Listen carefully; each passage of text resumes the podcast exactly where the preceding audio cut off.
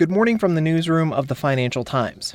Today is Wednesday, August 21st, and this is your FT News Briefing. U.S. President Donald Trump says he's looking into a number of tax cuts, but insists the U.S. is far away from a recession. And after months of government clashes, Italian Prime Minister Giuseppe Conte resigns. Plus, the FT's Seb Payne unpacks the back and forth between UK Prime Minister Boris Johnson and the head of the European Council over the Brexit agreement. I'm Marc Filippino, and here's the news you need to start your day. U.S. President Donald Trump said yesterday that he's exploring a range of options to stimulate the economy. Here he is speaking at the White House. Yeah, we're looking at various tax reductions. But I'm looking at that all the time anyway, tax reductions. That's one of the reasons we're in such a strong economic position. So we're talking about indexing, and we're always looking at the uh, capital gains tax, payroll tax. These comments come as some White House officials say they're getting nervous about how the U.S. might react to global economic turmoil, which has been partly triggered by the president's trade disputes. But Mr. Trump's potential proposals could face obstacles. Any new tax relief package would need to get through the Senate and the House of Representatives. The House is, of course, controlled by Democrats. The payroll tax cuts Mr. Trump suggested would offer relief to the American middle class. But the tax is currently used to fund pension and health care benefits, so Democrats might get concerned about the future of the social safety net for the elderly. The president cautioned that no proposal was imminent and clarified that he thought the U.S. was, quote, very far away from a recession. Ovviamente ascolterò con estrema attenzione that was Italy's Prime Minister Giuseppe Conte at the Senate in Rome. Mr. Conte announced his resignation yesterday following months of government disputes. He steps down a little more than a year into a difficult alliance between Italy's anti immigration League Party and the anti establishment Five Star Movement. The two parties formed a coalition after winning the general election in 2018, but far right League leader and junior coalition partner Matteo Salvini called for a vote of no confidence in the prime minister earlier this month. Now, Italy's president, Sergio Mattarella, has the task of deciding the next move. This could be to form a new coalition, potentially under Mr. Conte, or it could mean a new election altogether. That could interrupt negotiations on the annual budget, which would be a delicate exercise for one of the Eurozone's weakest economies. And in other news, U.S. regulators have relaxed one of the most important banking rules put in place after the financial crisis. The Volcker Rule was meant to stop banks from making risky trades with their own money. Under the current rule, regulators presume that positions held for less than 60 days will count as proprietary trading unless proven otherwise. Now, under the change, there will be a series of specific tests to determine whether the positions of large banks count. It's the latest step by the administration to rewrite laws that were designed to fend off a repeat of the crisis. Facebook has launched a long promised new privacy tool. On Tuesday, the social media giant said it's offering a new feature called Off Facebook Activity. The tool lets users see and limit what personal data third party sites share with Facebook for targeted advertising. That includes information such as whether they purchased a specific product on an external website or added an item to a cart. Off Facebook activity will be available in Ireland, South Korea, and Spain first before it's rolled out across the rest of the world in the coming months. But the new tool won't have any impact on Facebook's ability to collect data on what its users do on Facebook and Instagram itself. Facebook made the majority of its $17 billion revenue in the second quarter from advertising. And Walmart is suing Tesla. The big box retailer claims that Tesla provided solar panels were responsible for fires at seven of its stores.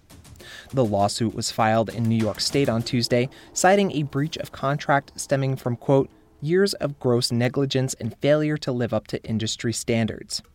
Tesla did not immediately respond to a request for comment.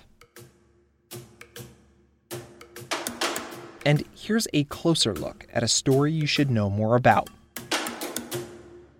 On Monday, UK Prime Minister Boris Johnson wrote a letter to the EU calling for a complete reworking of the terms of Britain's exit from the bloc. He criticized the provision of the Irish border backstop. He called it anti democratic and inconsistent with his vision for the UK's post Brexit future. But his letter to the EU received short shrift. That's the FT's parliamentary correspondent, Seb Payne.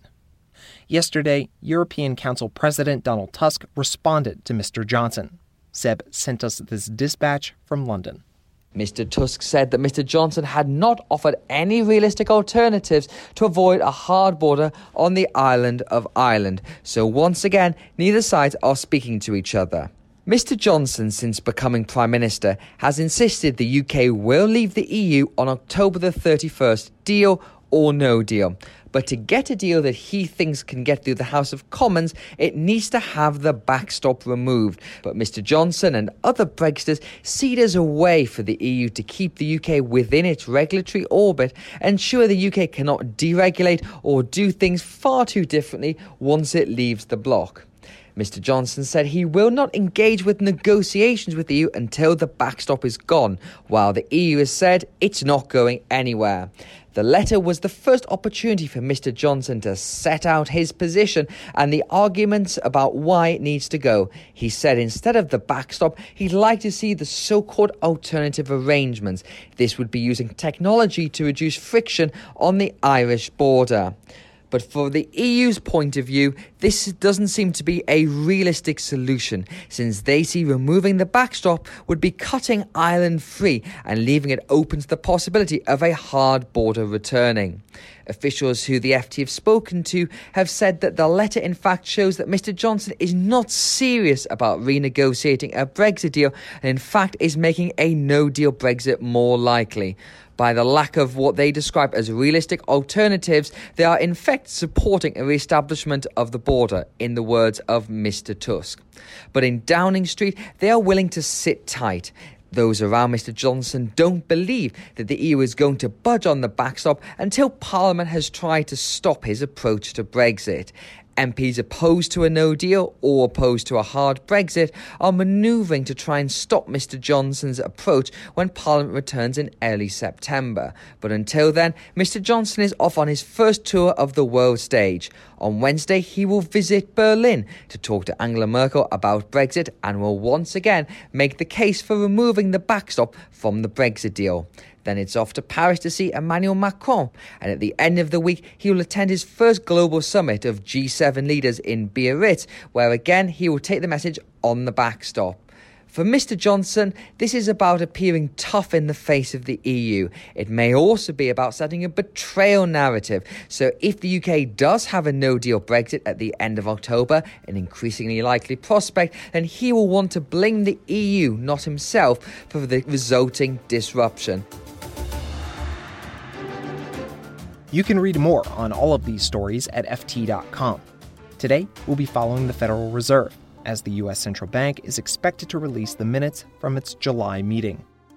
This has been your daily FT News Briefing. Make sure you check back tomorrow for the latest business news.